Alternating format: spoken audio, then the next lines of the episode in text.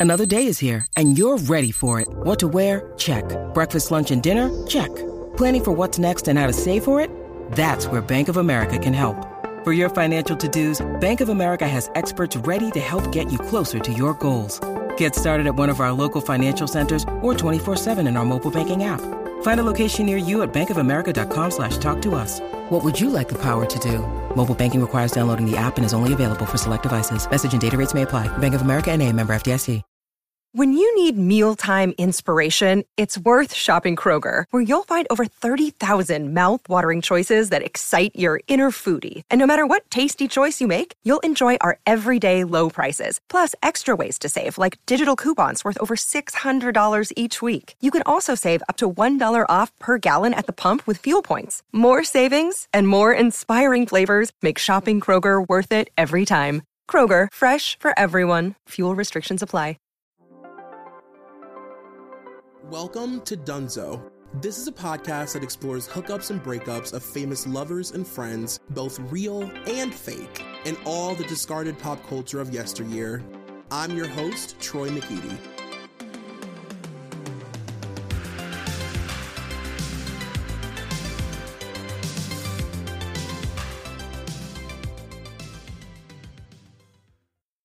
You guys, welcome back to whatever episode this is of Dunzo. It is me, Troy McEady, and today is a very special episode, not only because it has been highly requested for God knows how long. Um, I don't know what it is about this album specifically that people are so interested in, but I'm into it, and I'm very interested in this album as well. But it's also special because I'm joined by my Canadian brother, the man that I share a brain with from across the world, Russell Martin. How are you? Hi, Diva. I'm really good. I love that you call across the world the like 50, 60 miles between us because there's a border.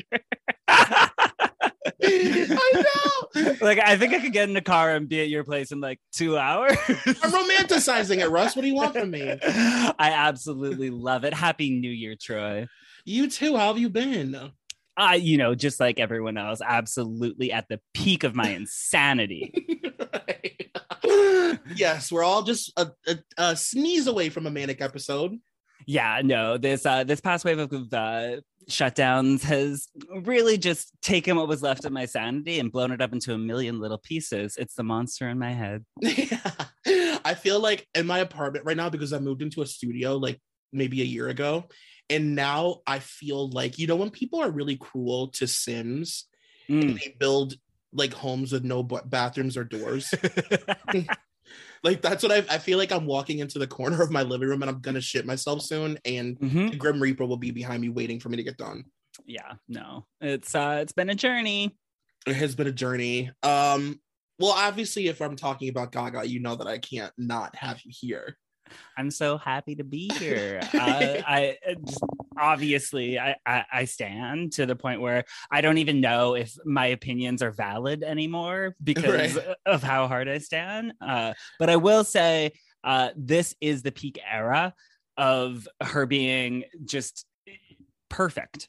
Yeah like there's so little to criticize. In many eras i am the type of fan who can step back and be like she's being pretty wild. She's being very annoying. Yeah. she's doing something that i dislike. Some of the songs are trash. But this is really the shiny pinnacle of uh, of her early career I agree with that. This is a real. By the way, we're talking about the Fame Monster. Did I say that? I don't think so, but they read uh, the episode. yeah. uh, for me, this is like where all of the pieces, the puzzle pieces, just fit. Everything is like perfectly in place.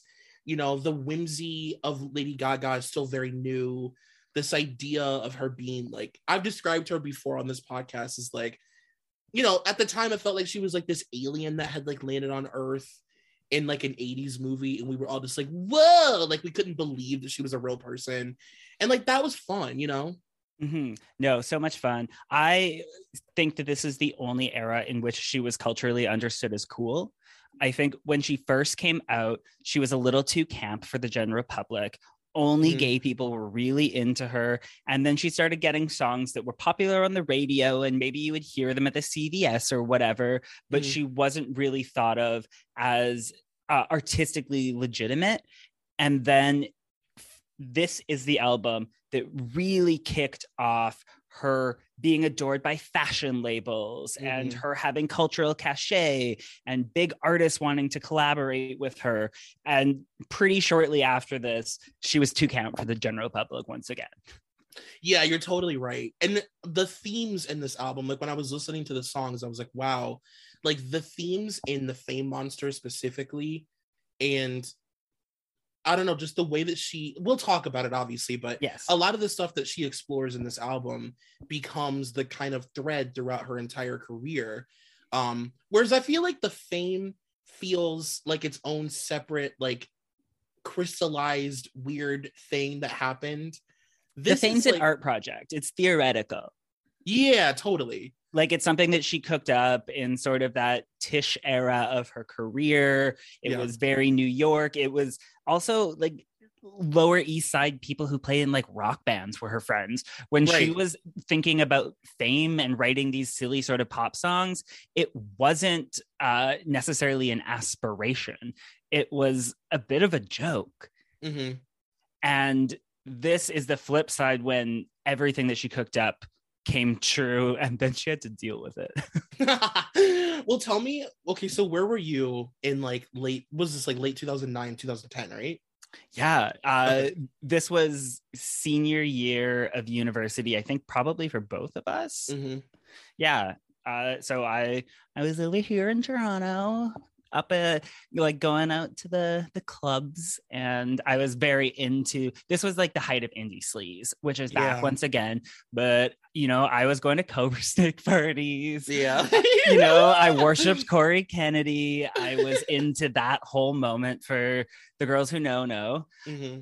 And yeah, uh, this was my introduction to pop. Mm. Before mm. this, I listened to a lot of you know, like music that was made with guitars. I listened to pop punk and emo and screamo and hardcore.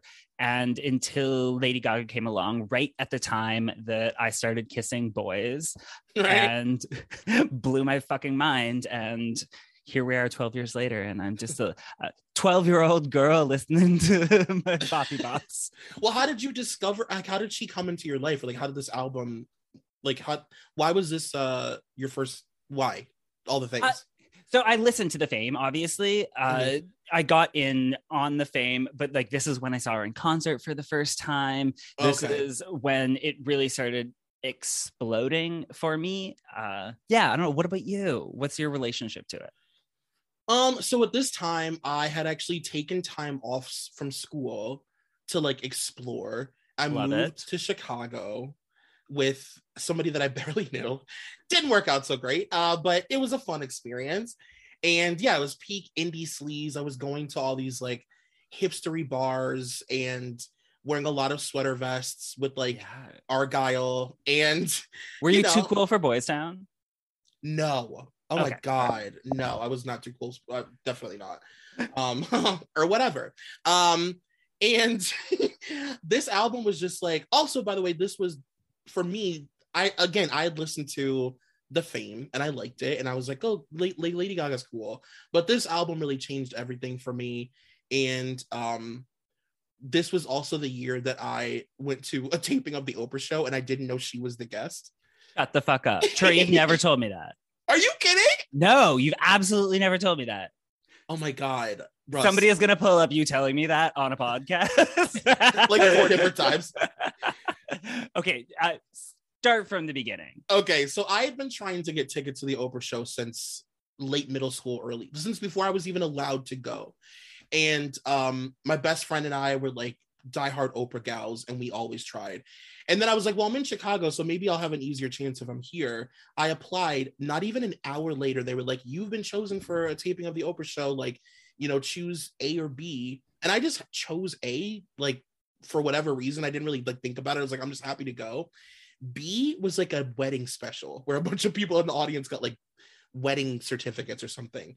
a was Lady Gaga, like basically debuting Born or um Bad Romance wow. on Oprah. And uh yeah, so I sat like a foot away from her and watched her talk for an hour and watched Oprah go, Lady Gaga, Lady go, go. She said it like 90 times and she was giving uh monster paws and stuff, and it was amazing. Incredible. Do you go back and watch the episode? yeah, I do. Yeah. Sometimes on a I did it for this and I was like, well, it just felt really weird. It was so long ago. What were the big topics that were being asked about? Because that's like past the do you have a penis era, Mhm. but you, you know what? What it, and and it's it's past penis pre meat dress. What was Oprah asking her about? Um, she definitely asked her because at the time it was like the illusion. Who is Gaga? Mm, You know, and it was like that time when people were discovering, especially in interviews, that she was like very normal in a lot of ways, and people were so blown away by the idea that she would like describe herself as a New York City girl, like an Italian girl with a normal family, a Catholic upbringing. So Gaga or Oprah was asking her a lot about just like the spectacle, you know what I Mm. mean? And Yeah. at the time, it was like like magician Gaga. yeah, yeah, yeah. Um, but yeah, and there were a lot of old ladies in the audience that were completely fucking terrified and freaked out and told to give monster hands. They didn't know what it meant and they were terrified. it was amazing. oh my goodness. Uh, did you go to the Fame Monster Ball tour? I did not. You didn't. Okay. No. Uh, that was my first Gaga show. It blew me away. I was rolling on a ton of Molly. I had a really good time. It was, you know, a little early 20s moment. Uh, right. did you remember too that this was the time when she was supposed to be touring with Kanye? Oh my god, I forgot about that. hmm Why did that Yeah. happen? Because of Taylor Swift. Holy shit. Yeah, they'd shot promo for it and everything. Like, I don't know if you've ever seen the David LaChapelle uh, photo of Kanye West holding Lady Gaga in his arms. I don't think so. It's a beautiful shot, but yeah, they were all ready to go. The tour is going to be called Fame Kills. Uh, Because, it, yeah, it came out around the time where Kanye was starting the first little inklings of his public stuff. And he mm-hmm. had sort of gone through the fame, and then she just made this concept album about it and was moving on to looking at the darker side of fame. And they were going to tour it together. And it got pulled, and it just hit at the right time for her to be able to go and debut as a, a solo headlining act for the first time. God, how weird to think like what would have been had that happened. Oh, Total different timeline, right? like the whole entire world, the landscape of music would be completely different. Mhm. Weird. Um, Yeah. Uh, first things first, when it comes to this, okay. do you consider this to be an album? Is this a studio album? Is this the second studio album from Lady Gaga, in your opinion? I gotta be honest with you. I forgot that it wasn't considered a studio album because for me it has been always. She considers it a studio album. Like But- it's a completely different vibe. Like it's a fully formed piece of art. Yes, that is a really good way of putting it. It's short. It uh, I I looked it up because I was curious because people often call it an EP extended play, uh, and the industry standard for an EP is 30 minutes or less. This Mhm. clocks in at 34, so it's just like one song over. Uh, but she considered it to be her second album, even though it got packaged with the first album in many markets. I mean, I think an EP, I think calling it an EP is like a safe space, right? Like that's a safe thing to refer to it as. But I definitely don't consider it just like a continuation of the fame. Like when I want to listen to this album, I don't want to listen to that one. They're so different. You know what I mean? To me. Yeah, and in terms of like fame mythology and the Madonna model, it is a different era. Mhm. Very distinctly, she is a different performer from the last single of the Fame to the first single of the Fame Monster. Yeah. It's different beast. Yeah, and if you, I mean, even just lyrically, like if you sort of focus on what she's discussing, it's like the first album is like, what would it be like if we had all these things? How fun it would be if we had all this money and if we could have as much sex as we want and drugs and rock and roll and all this stuff. And now it's like how fucked up it is to have it and how unfulfilling it is. It's a completely different world. Like this album is in a lot of ways really sad. Oh no, absolutely. The first album is Fuck Around, and this album is Find Out. yeah, yeah, totally. it's true. Um, and yeah, like I said, she's you know she's ex- and I I miss Gaga exploring fame. I know that she Mm. probably has like milked everything she could from it, but like my god, like I just love this era of her discussing fame and you know celebrity and money and all of the things and like the way that we fetishize it and how dark it is um the effects that it has on society like i just i love her commentary on all of that stuff Yeah, both of those like they really are concept albums. Mhm. For pop albums coming from who became a world dominating pop star, they're very much so a concept album. Yeah, I agree. And I also love that, you know, I'm a horror girl. I love a horror movie. And this is a real, this album is like a love letter to classic horror. Like there are so many elements explored of like vampires and werewolves and the monster themes and like the dark imagery. And, you know, the photos from this album look like they could be from like a, like a special effects book. Yeah, no, absolutely. And I think she's uh, playing with the idea that women get turned into monsters, Mhm. and particularly like pop women. Yeah. You know, you become a piece of meat and you get demonized. You know, look at what happened to Britney Spears. They turned Britney Spears into a fucking monster mother. Right. It's true.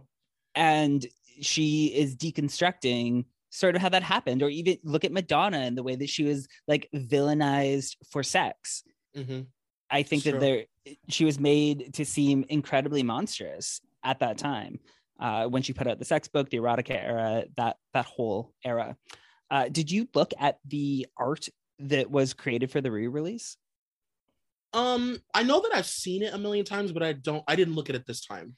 Yeah, so the because it comes out in like a double disc, these are from the days like the last breath of people buying Yeah. CDs. And the first cover for the fame, she's in this blonde wig, uh, sort of an what we would now call an Ava Max wig. Right. uh, What I used to refer to as a Patty and Selma wig. uh, Oh, love, love, love, love. Yes. Uh, and then she's in this brunette wig for the fame monster, and that's it's the picture where her eye is bleeding black. Mm, mhm. And apparently, the record label hated it so much they fought her like tooth and nail on it because it was too goth for a pop girly, If they only knew what was to come from Miss Stefani Germanotta, my God, right? that's like child's play in yeah, comparison. yeah. But yeah, they really played with that like yin yang, even in the visuals and the marketing. So it's cool. Yeah, before we get into the tracks, I wrote down this little quote from Gaga's wiki because I just thought it was interesting. It says the early musical direction was also shaped by Gaga's touring experiences with the Fame Ball Tour, uh, during which she allegedly encountered, quote, several monsters that encapsulated her biggest fears. These fears were divided into various monster metaphors, such as the fear of sex, the fear of love, the fear of alcohol, and so forth. She said, I spent a lot of nights in Eastern Europe and this album is a pop experiment is pop experimentation with industrial goth beats 90s dance melodies and an obsession with the lyrical genius of 80s melancholy pop and the runway and that's probably another reason why i gravitate towards this album so much because it's so much sad 80s synthy pop and you know how much i love that Oof. Yeah. you know it's, It's- very it's like It- yeah. That it reminds me vibe, of like Erasure yeah. Uh definitely erasure, but like married to a European dance pop. yeah totally It's it's the mood of that type of 80s music, Mhm. but then it's the like sort of trashiness of Yes. the European dance. Yes. And those are, I mean, if you put me in a blender, yeah. that's the smoothie that you would get.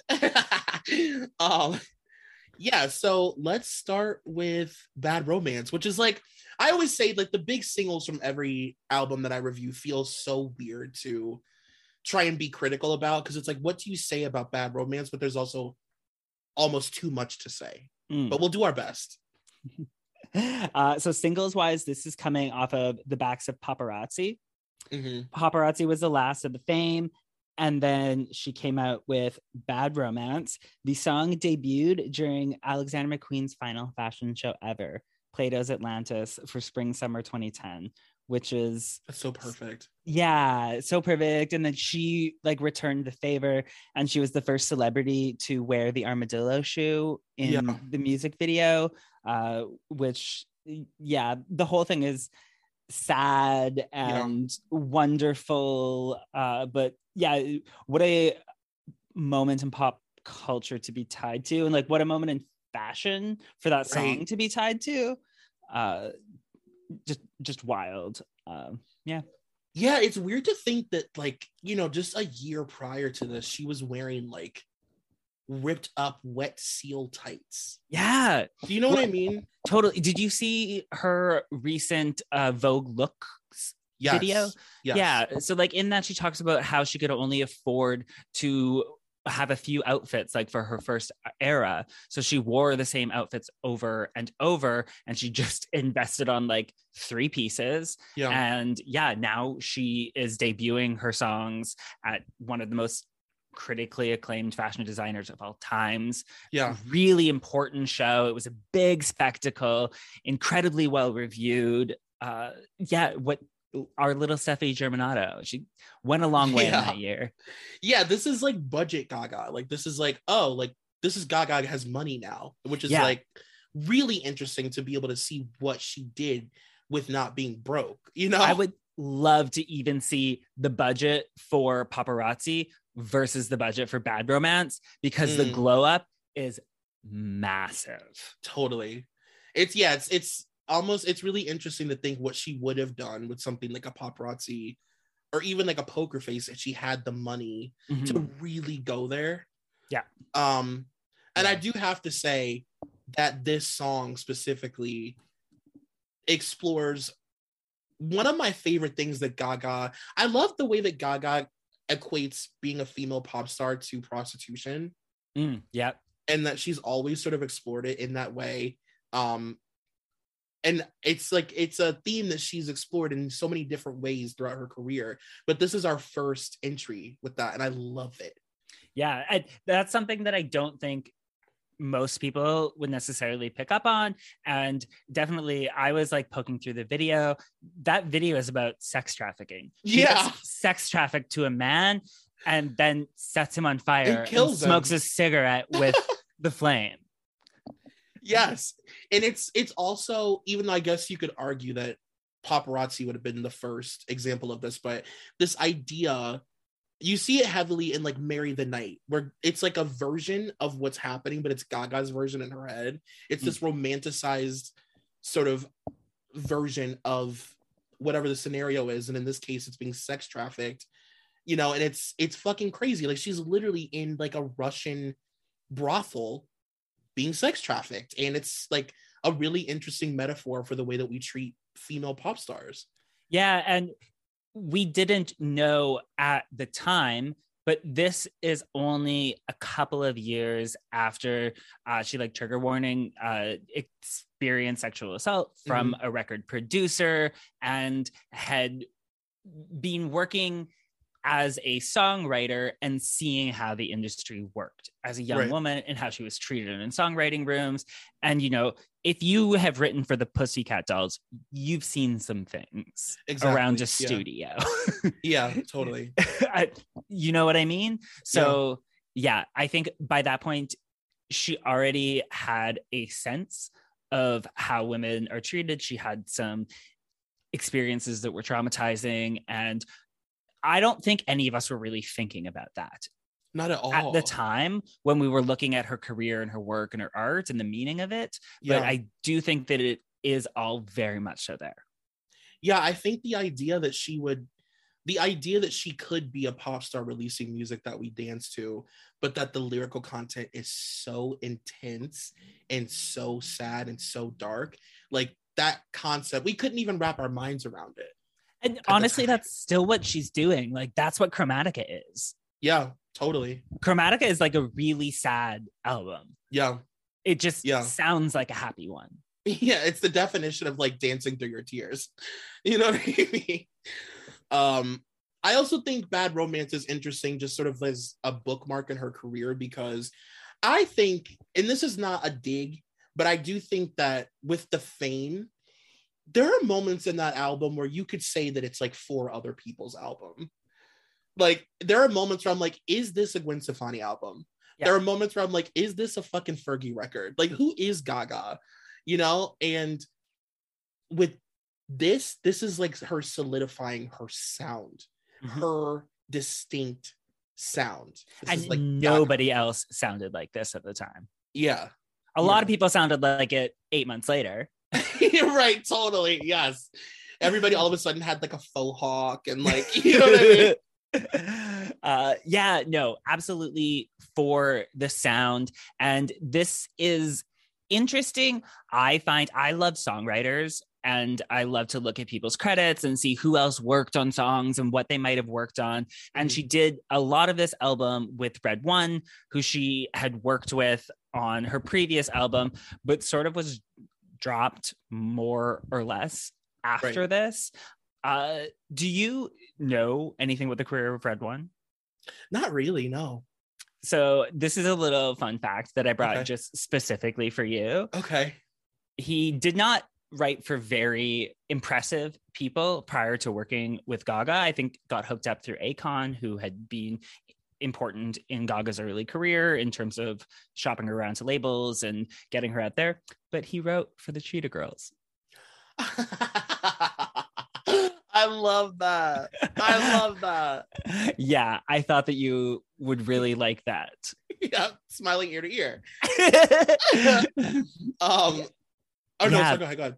Uh, the red one of it all is uh it's i find it very interesting there's a few collaborators on this album where gaga works really well with them Mm. and they make this incredible commercially successful great music for the pop market Mhm. and then gaga goes on to keep doing stuff and they never really do other stuff with other people uh like red one's thing now is like he wrote half a song half of the songs on an album for nicole scherzinger he wrote half of an album for austin mahone okay. yeah he did Interesting. yeah, right? Like you would think if you even if it, I think he maybe works it's either him or one of the other collaborators who works a lot with Enrique Iglesias, but just like the only big songs really since for the pop market were Starships by Nicki Minaj.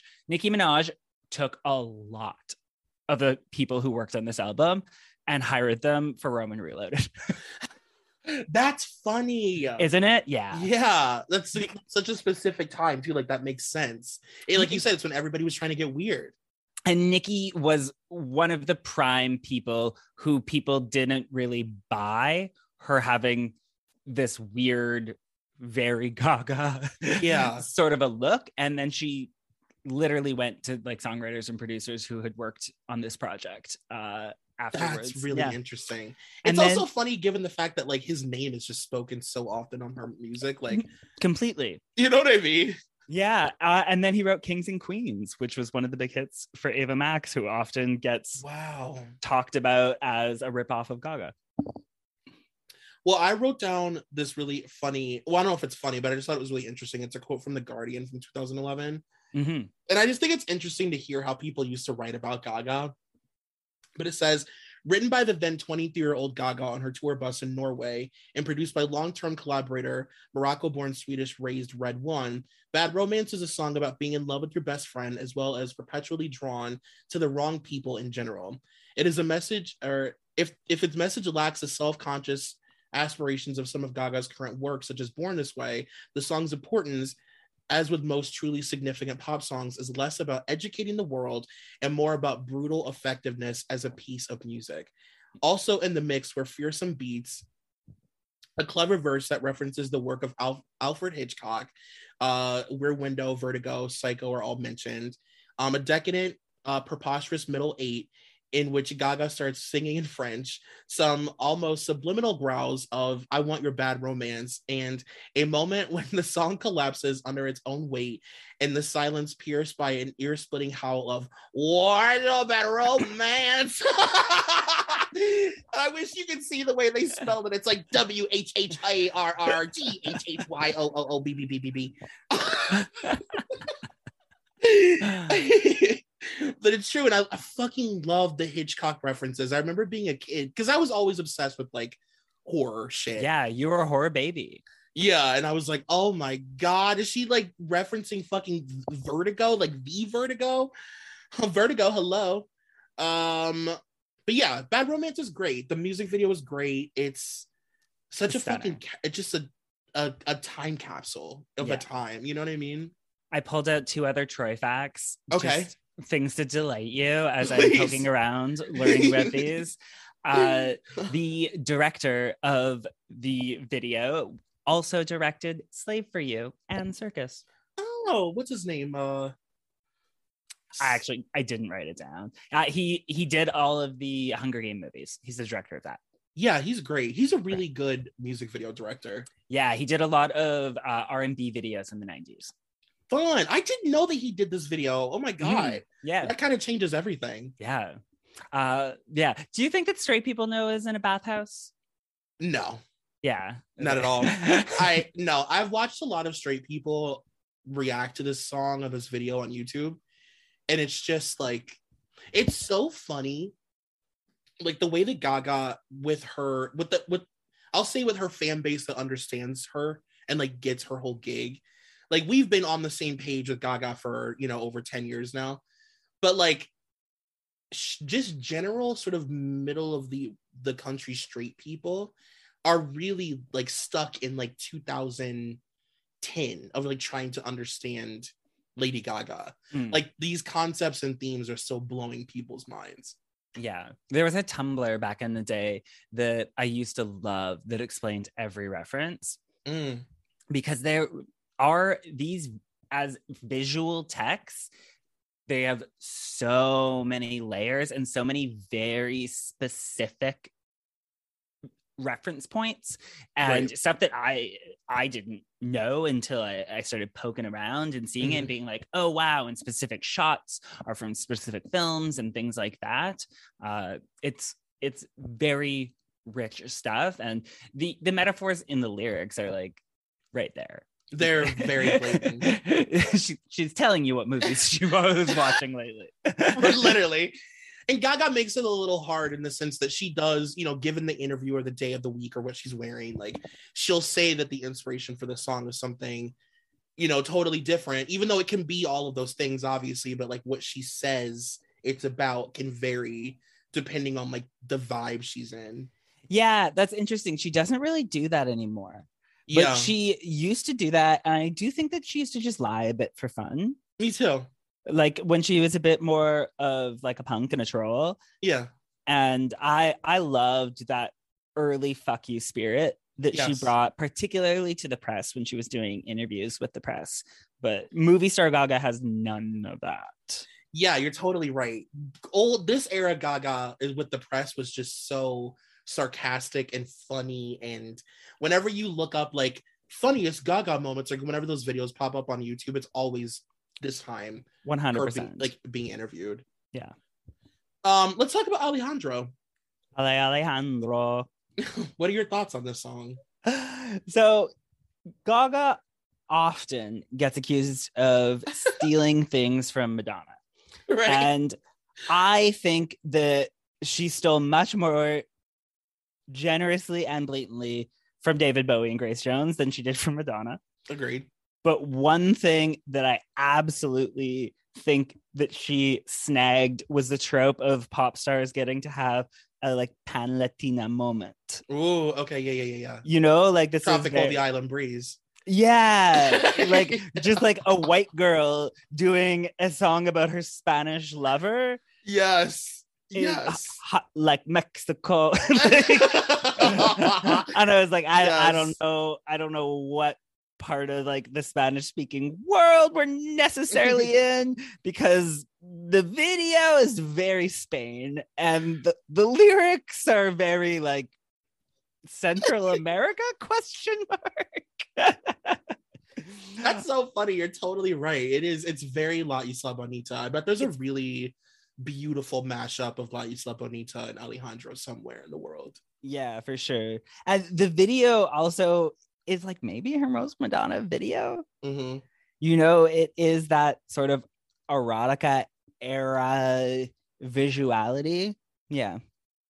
Yeah, I um I wrote in my notes that's like obviously, you know, I would say this is where the rep of course when the fame came out people were like oh she's the new madonna whatever. But like this moment the fame monster is when people really were like oh no she's stealing from madonna. Oh, um and you could see her really in a lot of ways planting her feet in these references that had become so known as madonna things i.e the catholic church. Like when I saw the, I remember seeing this video for the first time and seeing the Catholic imagery and being like, whoa. Like I was, I felt some type of way. As an OG Madonna head, I was like, wait a minute, that's weird. Like, you know, I had only ever, I don't, everything I knew about the Catholic Church was literally because of Madonna Right? Yeah. up to that point. yeah, this was definitely a tearing apart of gay generations between millennials and Gen X in terms of just like all out war on the forums It's so between this, which like seems so silly in Right. retrospect. Uh, but it that was that was the moment that we were in. yeah. And I, it's also, I think, if anything, a testament to Madonna Mhm. that things that pop stars do are associated with being Madonna, not being a pop star. Right, total. No, it's such a good point. Yeah, it's true. It is a testament. It's like it all boils down to flattery being the highest form. You know Yeah. what I mean? In a way. Yeah, and there's a centrality of Madonna to pop. Like I'm sure that I know that you have talked about this before, but it's often seen that Madonna passed the baton to Britney. Mhm. Britney's key reference is Janet Jackson. It's not Madonna. Right. Yeah. And like there are a lot of things I think personally that Gaga is more of a Cher than she is a Madonna. Oh, okay. That's interesting. Yeah. But the things that she does, like having these dalliance where she's inspired by something like very vaguely Spanish or country Spain colonized right. inspired right.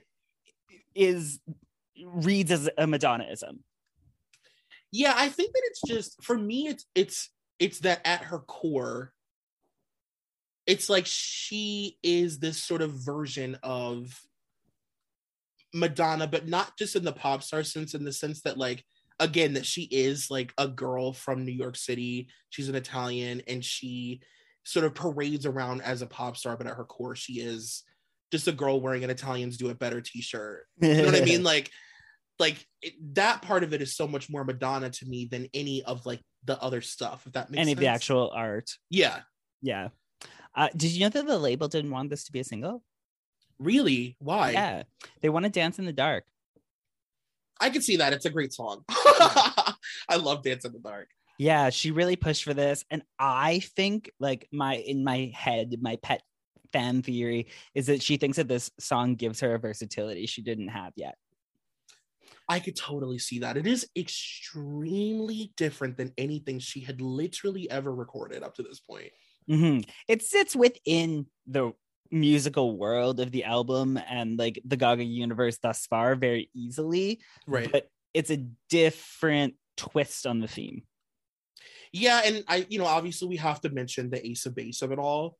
Mhm. um and that being like a huge talking point as well and you know i do think that i don't know if gaga fully understands what it means to reference someone. Like Tell- you know what I mean? me- talk to me more about that. like she obviously was in quote inspired by ace of base when she was producing and writing this song. And that's amazing. But like to just simply take an ace of base beat and then put your own shit in front of it isn't really like inspiring. It's why i think people have always like beat her up about shit like that Yeah. Yes and no though because like that's how contemporary music works. i guess that's true Like you take entire pieces of songs and you put them into a new song, a new context. You give them to a new generation of music fans. Uh, like I have listened to songs in the car driving with my Gen X partner and been like, whoa, I thought that that was Jay Z. And he's like, you are so dumb. you know what I mean? Yeah. and I don't know, like if we're gonna talk about stealing from Ace of Base, I was like, Ace of Base is an ABBA cover band. That's very true.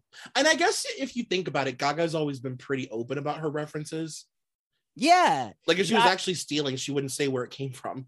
I think that that is honestly easier. It was easier to pick on people because she's like, I'm drawing on my face my reference to David Bowie.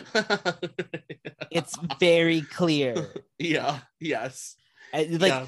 She's not trying to hide that she's referencing Grace Jones when she's wearing the hood like that.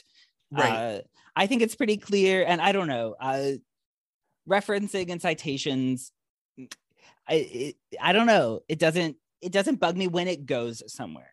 You know, right. I remember as like a person who grew up with Mariah Carey when Ariana first came out and was sitting the way she was on that little stool. I was like, this bitch think she is? squeaking the way she was squeaking. Yeah, but you know, she's sung her little heart out and done her little thing, and you know, good for Ari. Give her a break. When Ava Max comes along and it's like, whatever, man, make some like fun, trashy Europop. Like, No, get you're right. yours, enjoy it. You're right, especially for somebody like Gaga who has been very clear about the fact that she tries on identities and tries on personalities based on the identity that she's wearing. So it's like, I get it. I get it. I just think that her I think that her references get lost in translation in a way that they don't happen with other people. And it happens like very repeatedly in a way where it's like, well, so you're doing some there's something is being done wrong. I don't know what it is, but there's something that isn't connecting with people in a way that like other artists have been allowed to reference and like she hasn't been. Mm hmm Yeah, I think it. I my take is people find her theater kidness irritating yeah. in like an Anne Hathaway 2011 sort of a way. right. And it's a very easy thing to pick on because she wears it on her sleeve. Yeah. It- yes. And they're Yes. like, oh, she thinks she's so original doing this like David Bowie by way of Madonna thing. And it's like, no, she, she she's doing this. And yeah, it's clear. It's it's obvious. It's blatant. It's apparent. She's not hiding the body. you're so right. It's the it's the theater kid thing, and it's that she's so earnest about it. Yeah, it is that she's so earnest about it. Earnesty makes people uncomfortable when it's Yeah. paired with ambition. It's completely true. It's true. It's like when Gaga's being Jo Calderone. I'm a little bit digging into my skin a little bit. Oh, I'm I'm not with Joe. I love him. Yeah. um. Okay. Let's talk about Monster. Yes. um and as we so we mentioned at the beginning of the episode that obviously this whole album um is an exploration of all these different fears that lady gaga has and these fears that have come up with that have come with money and fame and monster is an exploration of her fear of shitty men and her addiction to men that she knows are toxic um this is probably one of my favorite songs in the album for sure i would definitely say it's at least top two Top two. I really love Monster. Okay, love that for you. if, if if you're gonna say top two, like what what's the other one? What's competing? um, we'll get to it. We'll talk. Okay, all right, We'll talk. right. Uh, I really wish that Monster was a single Me too. or had a moment. Maybe Yeah. not a single, but I wish that at least like had a video the way that she like tossed off a video for John Wayne or Mm. had some sort of a moment because Monster is really central to this album. It was Mhm. the first song that she wrote for the album. And I don't call me Gaga. Oh, Don't call me Gaga has we've never seen her lips speak those words. oh my god! Don't look at me like that. It's so good. It's just so. I mean, I I love 80s Gaga. Yeah. Like everybody has their favorite version of Lady Gaga. My preferred version, I think Gaga does the 80s in such an interesting way. It's so like it feels so authentic and genuine and you can tell that she just has a very a very authentic love of that time period. Like it doesn't feel like music inspired by the 80s. They just feel like 80s songs. Mm. I in an alternate ordering of this album, like I think the EP of it all plays into the ordering of these songs. Mm, okay. But I would have loved for the album to open with Monster and open specifically oh. just with the words "Don't call me Gaga." Yeah, you're comp- that's so fucking yeah. You know, like after yeah. the fame, she had mm. the fame. She actually got famous. The wish comes true, and then it opens up and it's "Don't call me Gaga." Yeah, and here's everything that went wrong. Wait, have we really never seen her? I mean, she's performed it live and like on TV and stuff like that. But like, I just think that, you know, there, it would have been really cool, even the way she had sort of the art pop film, like for it to be squeezed in somewhere. It just feels really important to the mythology of right. the Gaga cinematic universe. No, you're completely right. I'm just realizing that we've never seen her like really give it like a moment. And it does feel it feels so important. Mm-hmm. Like this feels like such an important song on this album. And it's a little buried in her discography. That is so weird. I've never maybe because I listened to it so much that I like haven't stopped to think about it. Um but yeah, I just I fucking love it and I love you know the metaphor of this guy eating her heart and eating her brains. And you know it's just it's really playful and fun. And i think it's it's written in a in a way that makes it fun to sing because the metaphors are they're not hard to understand. No absolutely. I'm actually i'm thinking of it now. You know that video that she would play uh, at shows to open shows for the fame with the andy warhol glasses? Yeah. Uh didn't that video talk about the brain being eaten Oh, maybe. Like I think that that's actually that comes up earlier. Because it's like it's way too it's way too good of a metaphor to not use. I'm sorry. Yeah. It's way too good of a metaphor to just throw at the beginning of a random song. Like, you know, it's it's good. Yeah. No, uh, I I love Monster, and I think that Monster has been underserved. Um, this is one of those interviews that you were referencing earlier where Gaga's just like being sort of like like playing the character of an interesting pop star in interviews. This is MTV News. It says in an interview with MTV News, Gaga said that Monster describes her fear of sex and relationships, and the literal meaning is about a guy with a big dick. She elaborated that it's in a fear of it's a fear of attachment and the fear of loving someone that's bad for you if you listen to the lyrics, it's like being in love with the bad boy all the time and you keep going back for more. She added that the fear in Monster erupted from her need to have a stable relationship. She also explained, I keep falling in love with the monster, but what I really need is the security and the safety and the, the womanhood, the responsibility of femininity. And as that's and so that's what the song is about. And I can totally see Gaga in an interview just like very sternly saying that it's a song about a man with a big dick. yeah. You know? yeah, yeah, yeah. Uh, Troy, do you have the actual article up in front of you? No, I clicked okay. it. Okay.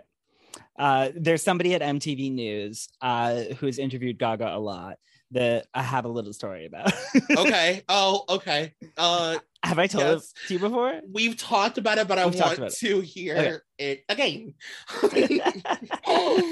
uh, there was a journalist who interviewed has interviewed Gaga a lot throughout her year, throughout yeah. the years, and she feels very comfortable with him. He asks good questions. He does good research, and we, my friend and I, went to see her in New York and we went to a little after party because DJ White Shadow was playing, and I was like, she might be there. Mm-hmm. And we mm-hmm. showed up, she was there. It was very fun. Uh, and we were like wandering around this like club in this hotel, and I see this guy who I've watched interview a Gaga a bunch of times, right. and I'm like geeking out, being like, hey and like i start talking to him and he's incredibly interested in my friend and the two of us are just so excited to talk to him about like years of gaga interviews that like it pretty much floats over our heads for the first like 20 minutes he's trying to fuck Right. and the poor man like follows us around the club the whole night It- uh, Oh We eventually had to ditch this is like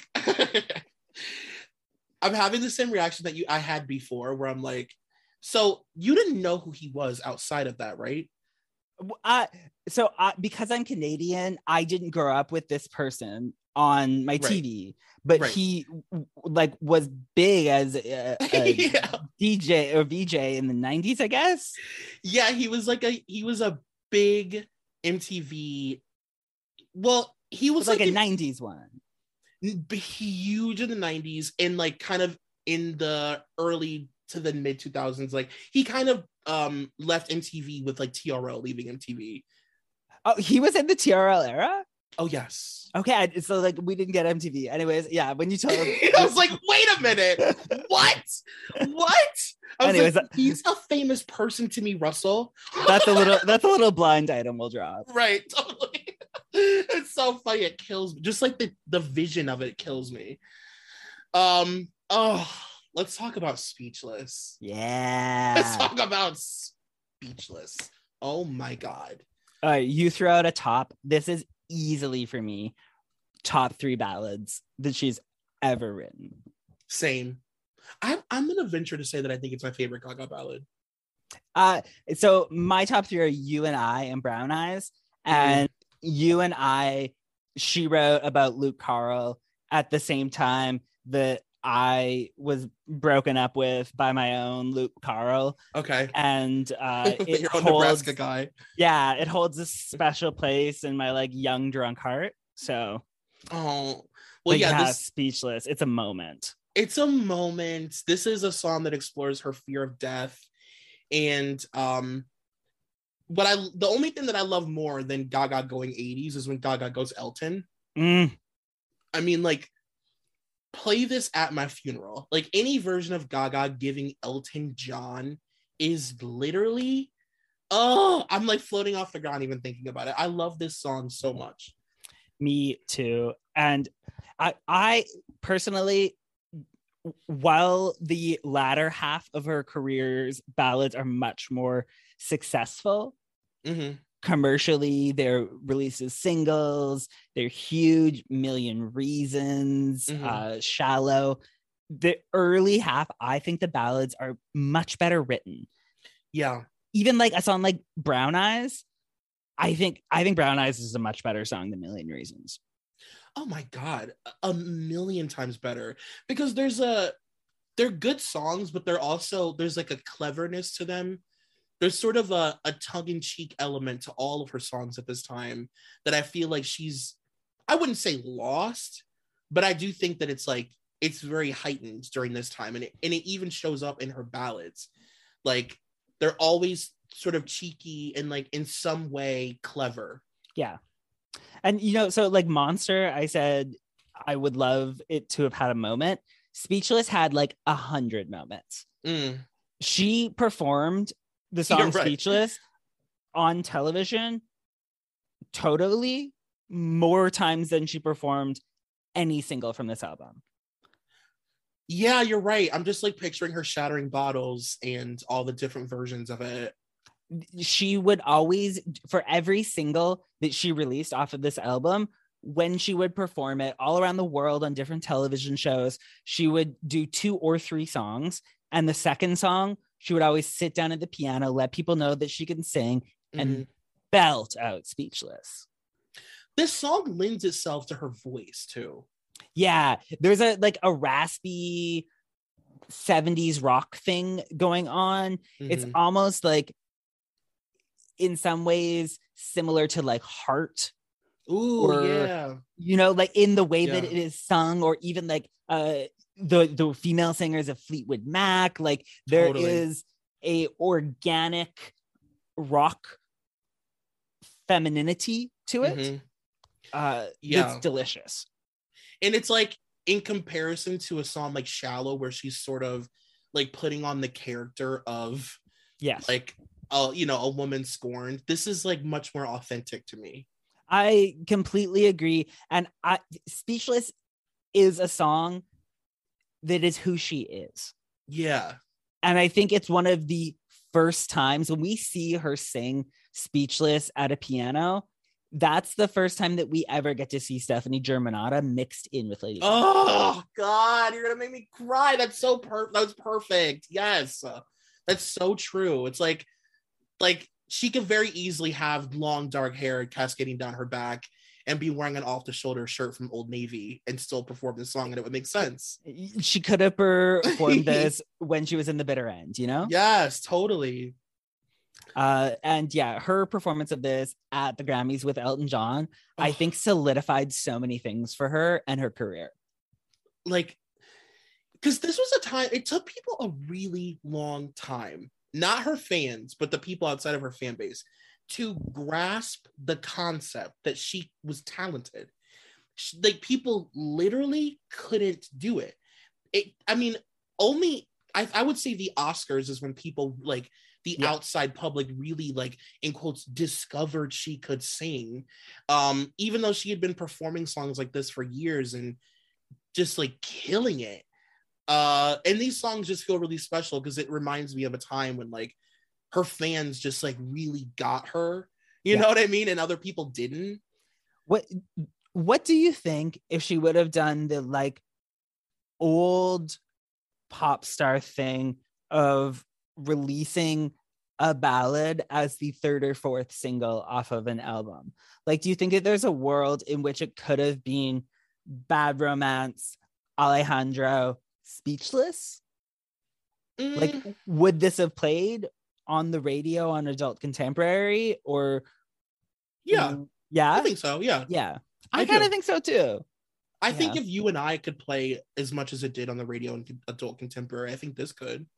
yeah yeah that's a good point uh i don't i was thinking of this today we recorded an episode about gaga some time ago Mhm. and I, it was pre-chromatica i want to say Yeah, it was.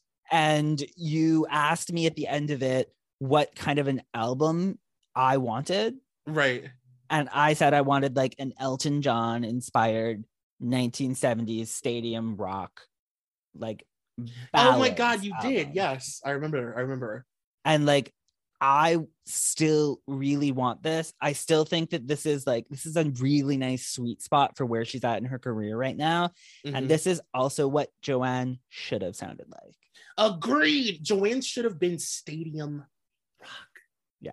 It should have because nobody, I mean, she does that so well. Completely. Like, oh my God. Uh I wrote down another fact about this song from Gaga Wiki. This one says Gaga explained in a November 2009 interview that her father, Joseph Germanotta, had a heart condition for approximately 15 years.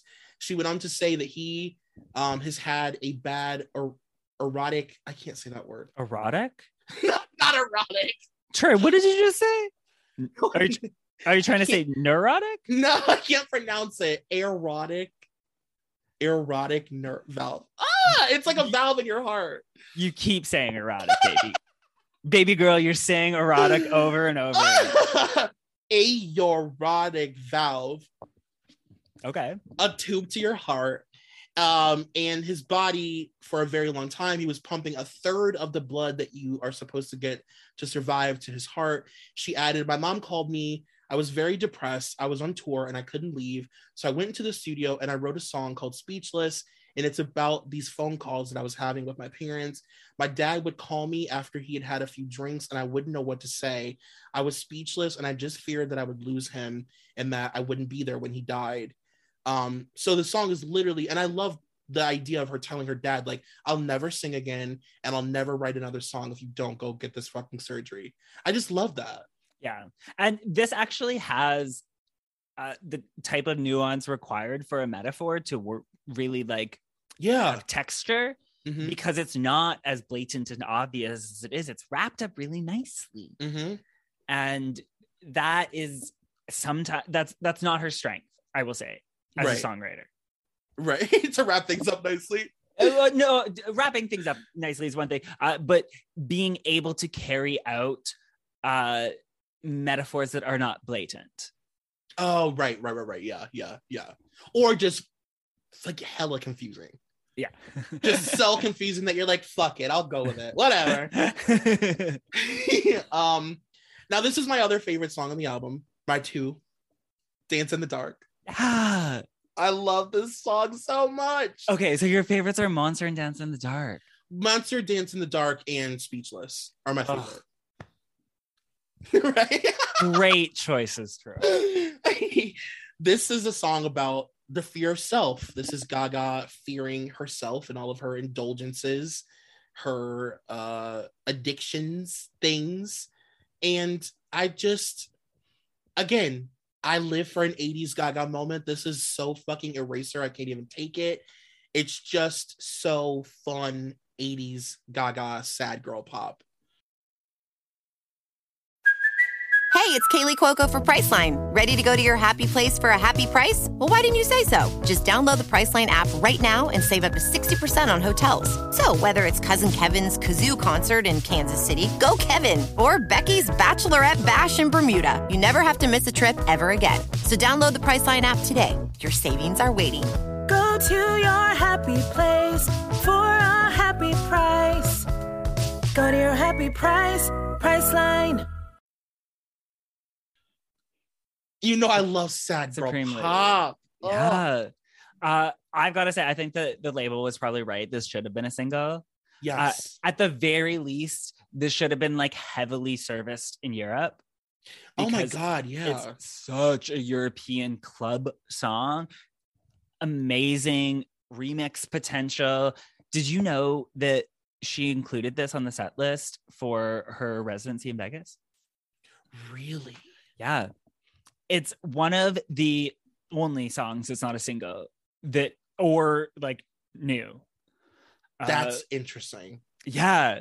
At, when she played this song, I freaked out. I'm sure you did. I was like, baby, this is the first time that like we've got to dance to this song Yes. in like Uh, w- what like 10 years girly what did yeah. it look like? What did this song look like on stage? Like what was the imagery of it? i've got to tell you uh that whole night for me uh was just we uh for the most part just like stood at the back of the Okay. uh pit and danced and it- the entire night is just a blur of dancing.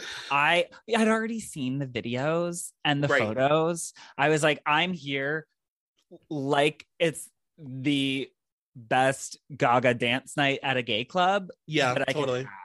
I get it. right? I get it. I Uh, get it. So everything's a fucking blur. I have no idea, Troy. Just like I not a clue. completely I actually wouldn't want it any other way, to be honest. I'm proud of you. Thank you. um yeah i i love how fucking dark this song is i mean i would i would say that this is probably the saddest well i don't know i guess it's subjective but this song is like really really sad to me Yeah. um it's kind of gut wrenching and just the way that she sings about actually i have it this is a quote from the la times.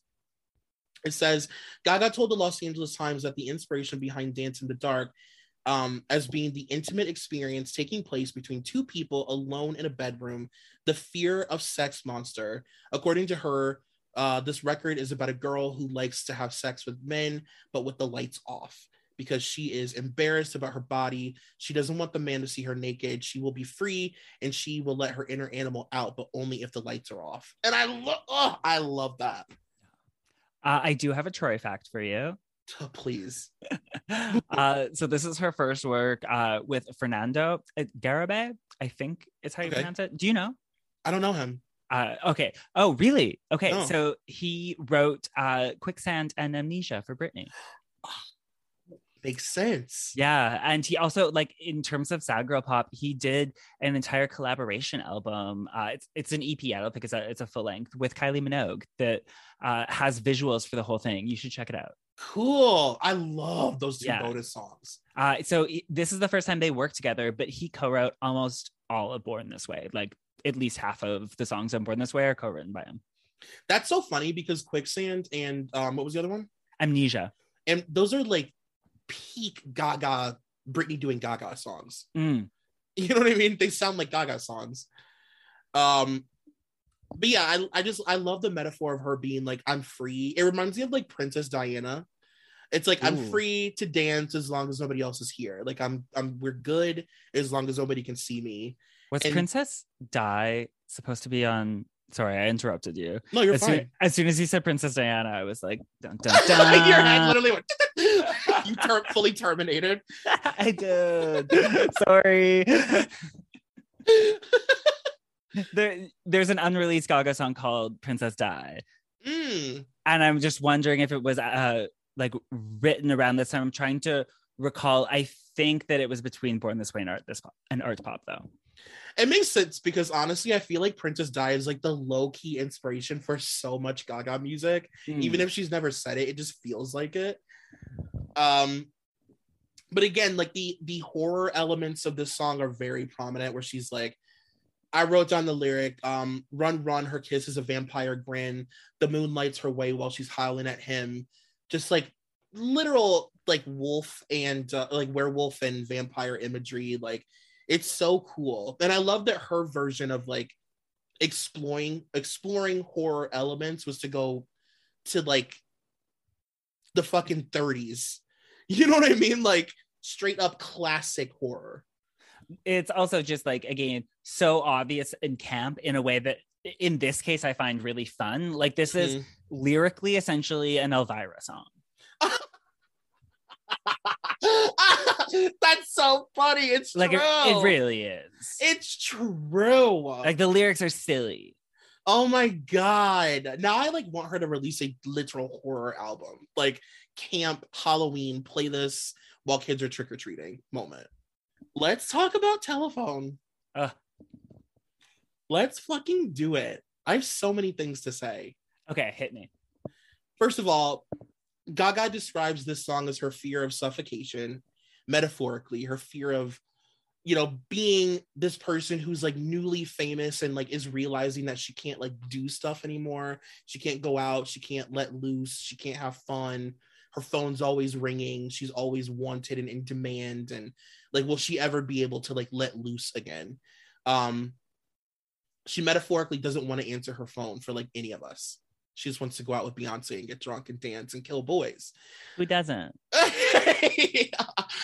I think that this song has, I know that Gaga doesn't like this song. And I know that she said many times that, you know, she, the production of this song was a nightmare for her. And, you know, Britney turned it down and then they had to like rework the song. And it was like really a, a, a, a tiring experience for her to be a part of it. And I get that. But I think that this song has been done so dirty Mm. by her. I really do. Because even if you know that you don't like the song, she understands the impact that it has on her fan base. Yeah, I she does perform it on like every tour, but sometimes in like a medley, I want to say. Yeah, it's always like some little. Yeah, like, what can tucked into do? something. Yeah. You know, and I, I just feel like the fact that like her and Beyonce have both done fucking Coachella. There have been so many. She's done the Super Bowl. There have been they've Beyonce's done the Super Bowl twice. There have been so many moments where even if it was just for a couple seconds, if we just got like the dance break, I cannot believe they've never performed this song together. It's absolutely offensive that they have never performed this song together. Yeah. For the moment in pop culture that this song was, yes. for not yeah. for neither of them to like honor that or like, you know, give the gays what they want, yeah. Mhm. it's rude. And, uh, not to mention, they put a to be continued at the end of a music video, and 45 years later, I'm just like a sad old gay man waiting for it and Auntie to come out. Like, no, like, how literally. dare you? Like, what the fuck? I don't understand. And like, even if, even if, like I said, it was a medley, it was a couple minutes, and it was like Video Phone that went into this or whatever. Like, we can make it fair. We can split it down the middle. But to have never given this song a moment just simply based on the fact that like Gaga's not super fond of it, it's almost like she feels like she has to do it for a couple seconds. 100%. Yes. shows and stuff and like i just hate that It has that real feel to it. Uh, I even like they could have done a moment at one of their Super Bowl shows where not Beyonce's, it would have made sense at Beyonce's, but I Right. do think that during Gaga's show, you could have fit in a like cut to a screen where it's like incoming video call Yes. to, to telephone. Yes. And all you need is for Beyonce to hit one verse and get the fuck out. right. That's all we need. Like Like an acknowledgement that it happened. we would have gagged over 30 seconds of Right. Beyonce, not even in person, but on screen. Yes. Give it to us. Why deny us of that moment when you've been, and we know that it could happen, by the way, because they've been in the same room so many times. Like Gaga and Beyonce are not strangers to one another. They have been at the same events, award shows. Like it's crazy. Do you know when it should have happened? Honestly, the uh, first VMAs of the pandemic when she got the Icon Award from the VMAs. Oh, it would have been. We'd still be talking about it if that had Ah. happened.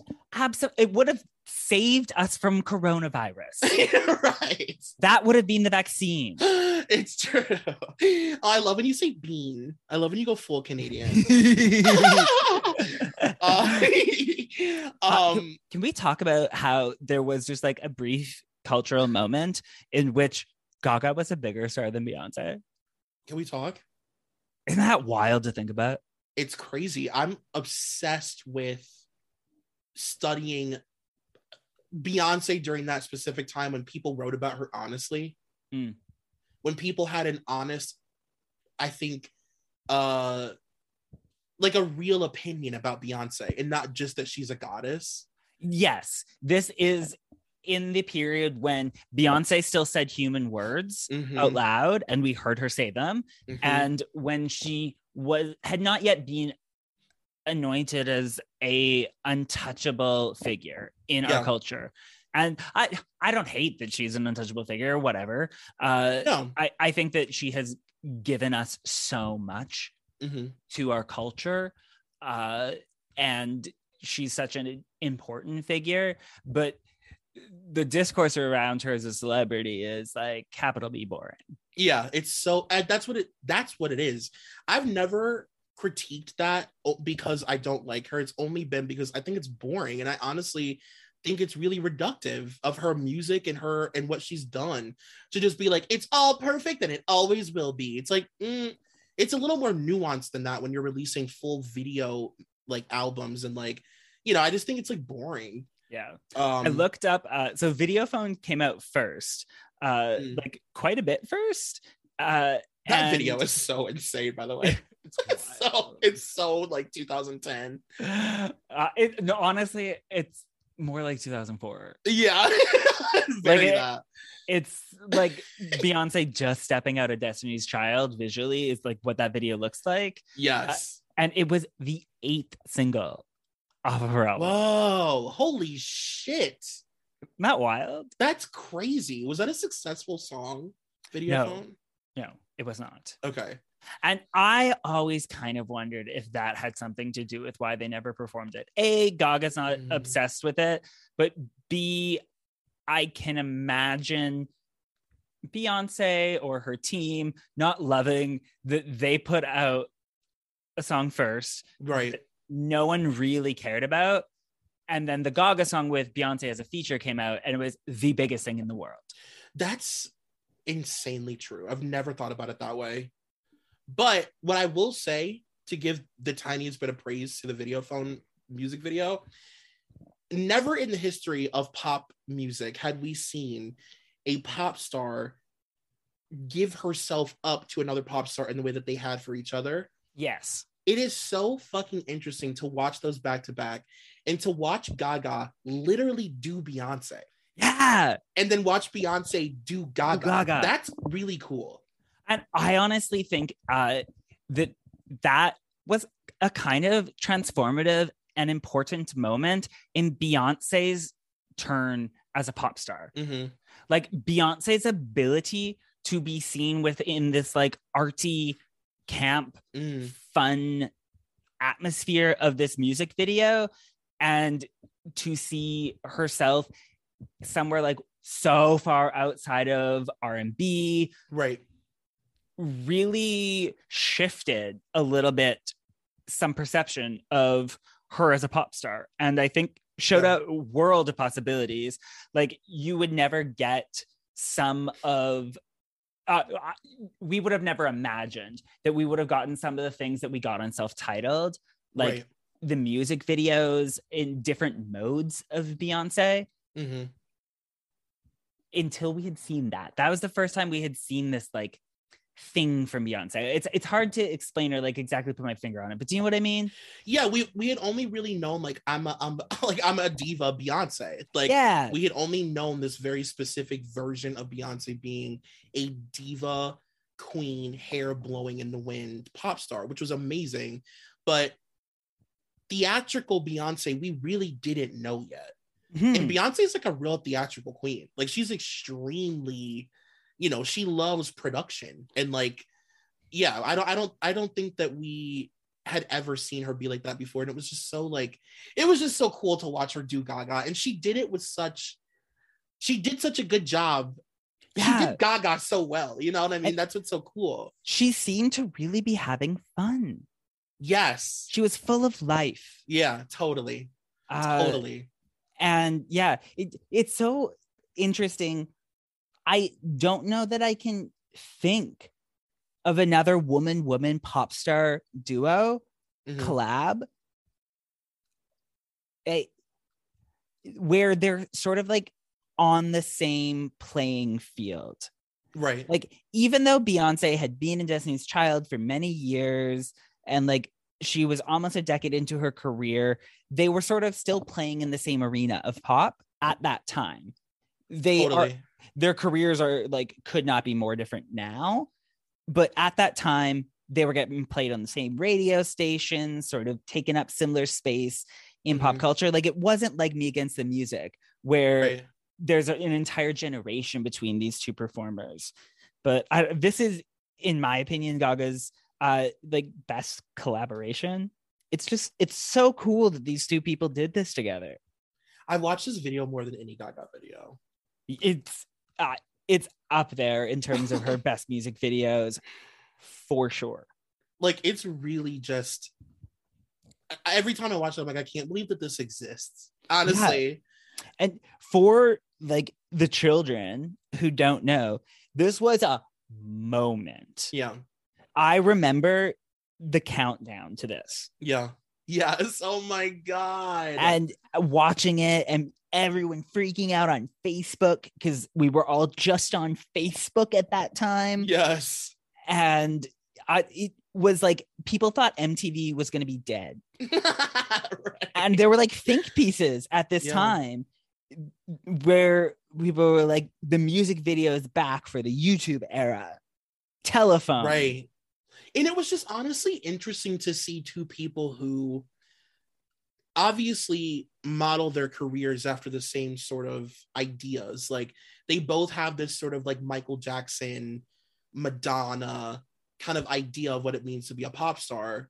Yeah, And- they're the larger than life embrace Yeah. of being a pop figure and like you're not really a human being anymore you are a pop figure and like you're large like you said larger than life you are this version of god on earth you're a a, a pop goddess and you know just even the idea that this was getting like a a nighttime release the way that people used to release videos back in the day like at 8 p.m eastern where the whole country would sit around in front of their tv to watch a music video release millions of people. Like it was giving very that. Yeah and uh, people weren't doing uh, the like uh you know drake 20 minute music video concept shoot Mhm. thing. That wasn't it Right. God, take me back. Uh, oh, and also obviously we have to say that this, you know, this video is obviously intensely influenced by Quentin Tarantino. It's basically like a version of Kill Bill slash Pulp Fiction. Um, which just feels so of the time. Like it's just so fun with the pussy wagon with the infamous pussy wagon. yeah Um, and again, I know that I mentioned this earlier, but I just I think that this video also is a really good example of like Gaga having this sort of visual. I think that if you're a Gaga fan, you understand that visually what she's doing, especially in music videos, is just sort of it's like a heightened reality. Mm. It's a heightened version of Gaga's reality. Uh, I always use the Marry the Night ex- example just because it's easy, but like when she talks about how when she's in the psychiatric hospital, and like obviously when she was in the psychiatric hospital, the nurses weren't wearing Calvin Klein and berets, but in this sort of romanticized idea of it, they are because she can do whatever she wants in her head. Um, and this video is very that to me. Like these are two women who are on the run. They are literally killers. And we watched them murder a bunch of people and a dog. oh, a dog. Yeah. like it's actually so dark. Do you think when they said to be continued that they thought they were going to continue it? I really do. Yeah. Because I think maybe Gaga at least thought she would continue it maybe on her own because I was reading about how it was supposed to be a continuation of the paparazzi video. Mhm. Um, so maybe she would have like gone off and done her own thing with it later. But it's it's sad. It always makes me sad to see that to be continued at the end. Oh, me too.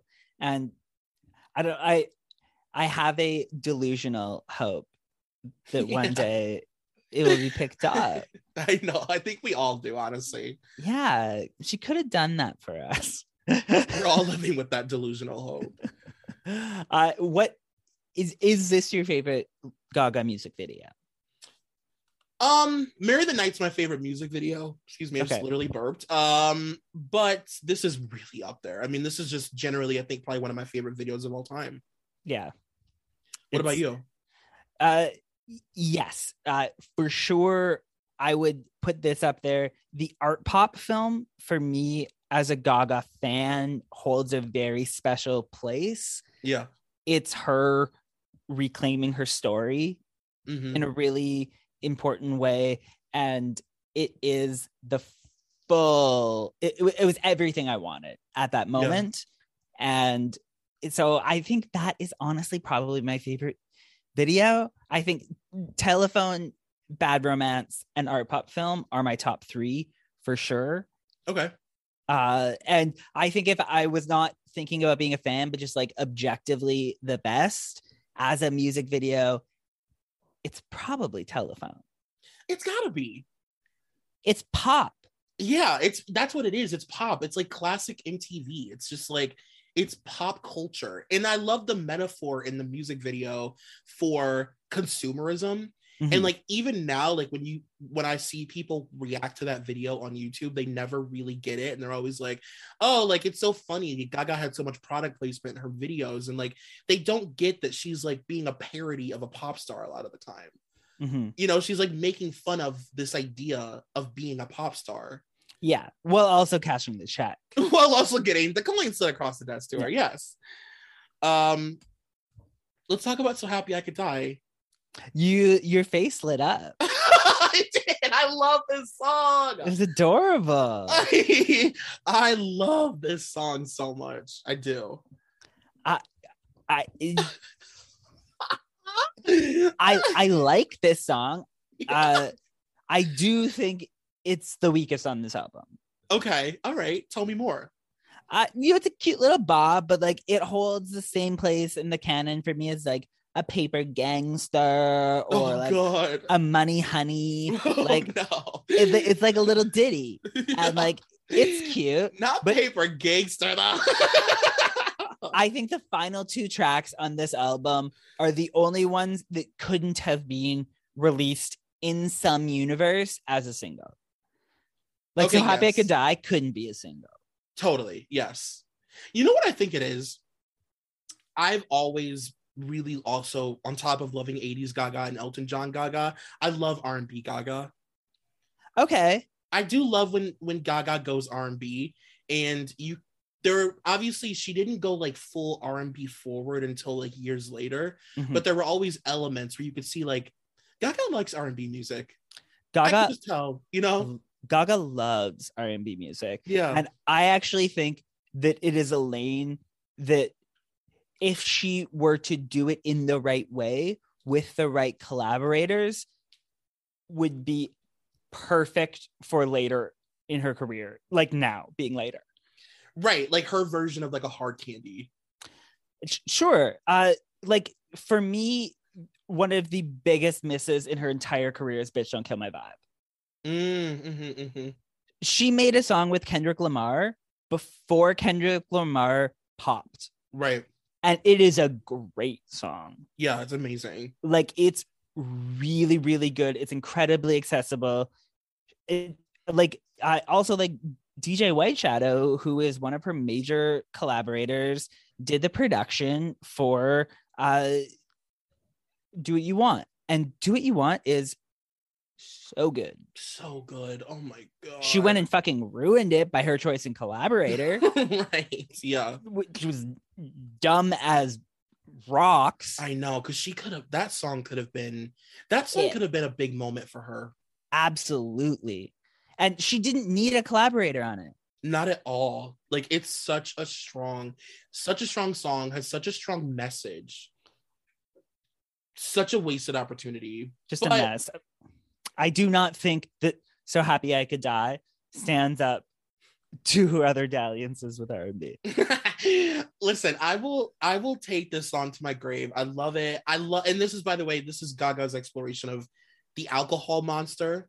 Um I think I got it confused with the other one. I said that um I said that the other one was the alcohol song, but it's actually this one. Uh this is her really like talking about like indulging in herself, being sort of narcissistic, you know, self-indulgent and I like that she I guess what I like about it is the mood that it creates because it does Mm. feel like a song that you would listen to when you're like really fucked up. And she kind of slurs through the words. Yeah, yeah. They feel a little drunk. And it reminds me of um I was seeing online because I wanted to check to see if I was crazy. So I was looking online to see if other people felt this way. And it does remind me, in fact, of Britney's um touch of my hand Oh, okay.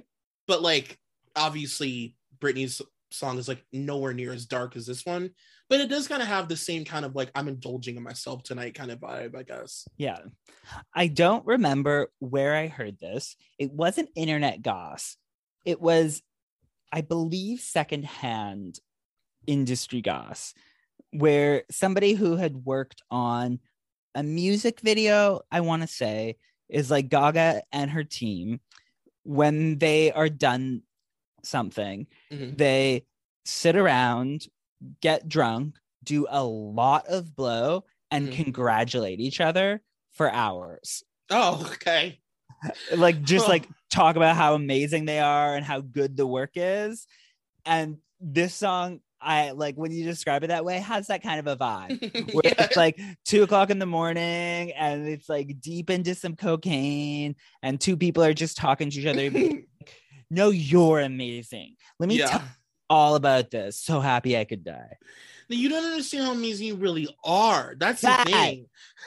yeah. Very that's right. totally. It's yeah, it's very it's very like hip rocky. Like I'm in the I'm in the fucking club and I'm already wasted and I'm rocking my hips back and forth and I don't need any more alcohol, but I'm gonna keep drinking.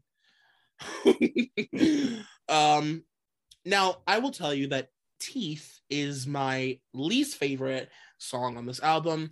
And it's one of the oh yes, it's one of those songs that when I hear it, I'm so used to skipping it that the first couple minutes is like a trigger because my Ah. body's reaction is to skip it and then It's a you know what jewels I- and drugs. yes very that yeah I love this song. really tell me Yeah. I think it's so silly and so camp and such it's the definition of an album track. like- yeah It is not at all accessible. It's like right very theater. It's very silly. For me, it occupies the same space as like Hair or Mary Jane Holland, Mm, where it's like her being like, I'm gonna write a song about teeth. yes Like, I'm gonna write a song about weed. I'm gonna write a song about my fucking hair.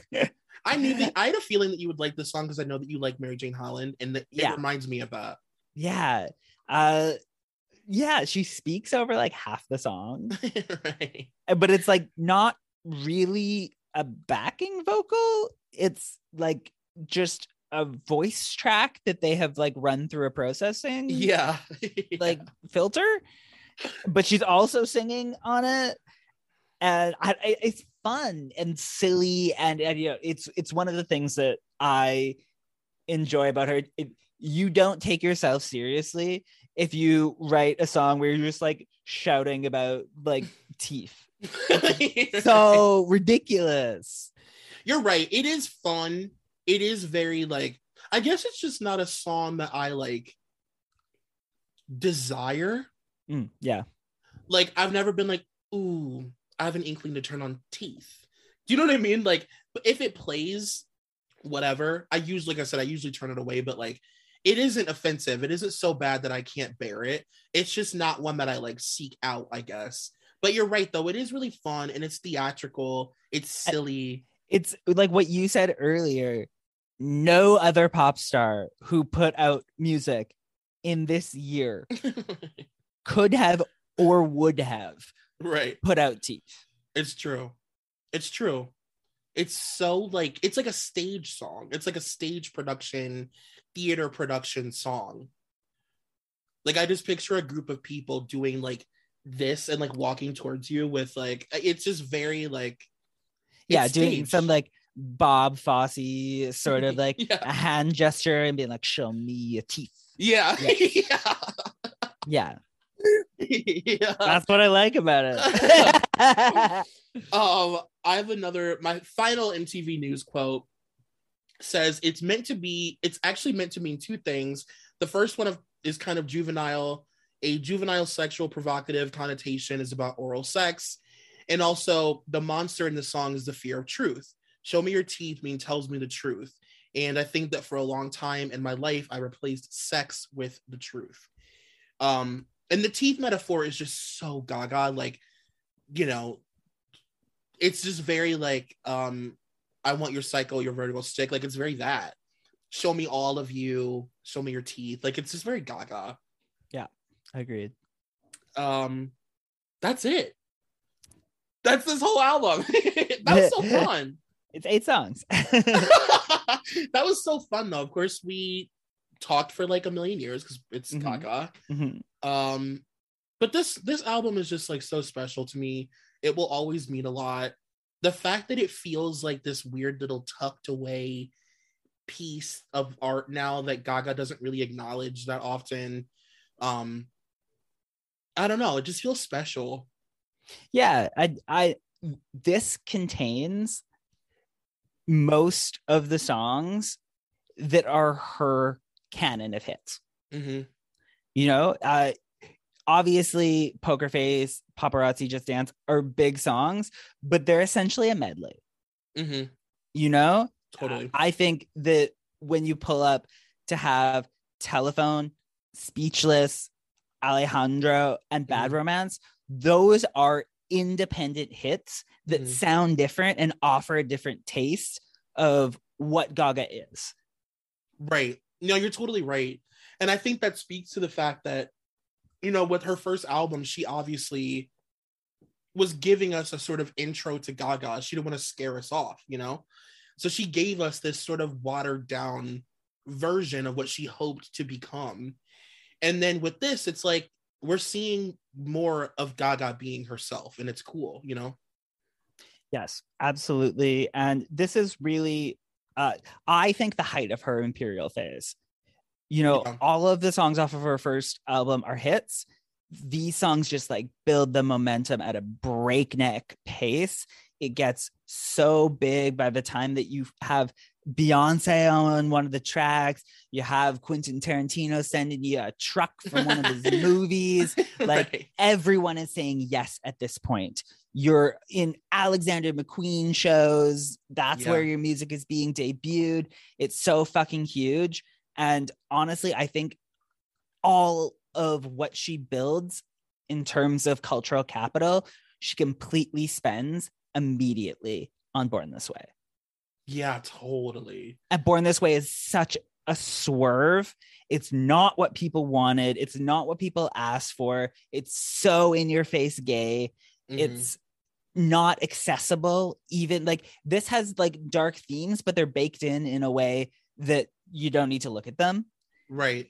where born this way you can't turn away from what it is That's so true. It felt like a like a crescendo up Yeah. to Born This Way. Like this is the perfect little building block for that. and then from born this way it's honestly all downhill like not in terms of like quality or anything but in terms of her imperial phase her imperial phase ends after the born this way single i would honestly argue it's true. like Marry the night judas all those songs that you and i love so much Yeah. those are not the songs that people would recognize during her super bowl set No, it's true. God, that's so odd. and then it's art pop and then it's joanne and it's jazz music and then like honestly like the only hits that really break with the general public are like shallow Oh God. Don't even bring up shallow. Just so you guys know, you'll never hear me like do shallow on this podcast. I will never, you couldn't pay me to sit here and fully critique fucking oh I I could never do it. I would just die. Um it's a cute little song she sings well in it i'll say that she does sing well in it. I just I I just have a real problem with like actor Gaga. Sometimes I'm just like, uh, I, you know what I mean? We won't Oh. go into it. we would no but we should sometime We should. You're the only person I could do it with, obviously. Um, well, Russ, thank you so much for doing this with me. Oh thank you for having me troy i'm happy to talk gaga anytime you want we'll tell people where they can find you on the internet or anything that you've going on. We want people to know about or anything like that.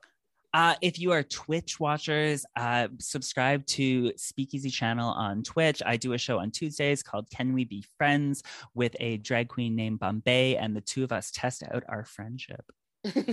you guys are honestly like a sneeze away from like a buddy cop film or like some network is gonna reach out and be like, okay, the chemistry's there. uh, yeah.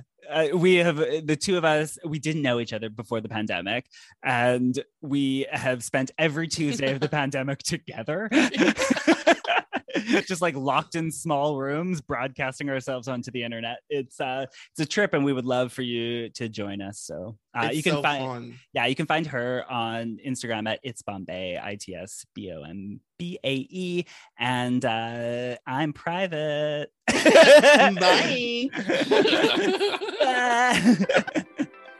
Well, Russell, I love you. Until next time, obviously you'll be back, but again, thank you for being here. I love you so much. Don't call me Gaga. Bye, guys. Bye. Thank you for listening to Dunzo. This podcast is a part of the Solid Listen Network.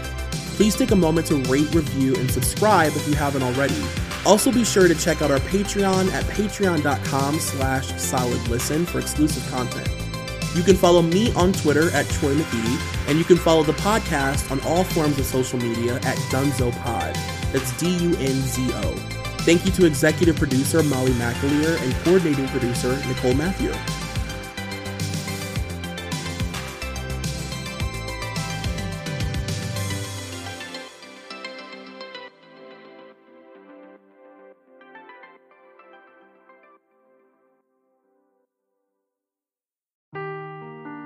Seeking the truth never gets old. Introducing June's Journey, the free to play mobile game that will immerse you in a thrilling murder mystery.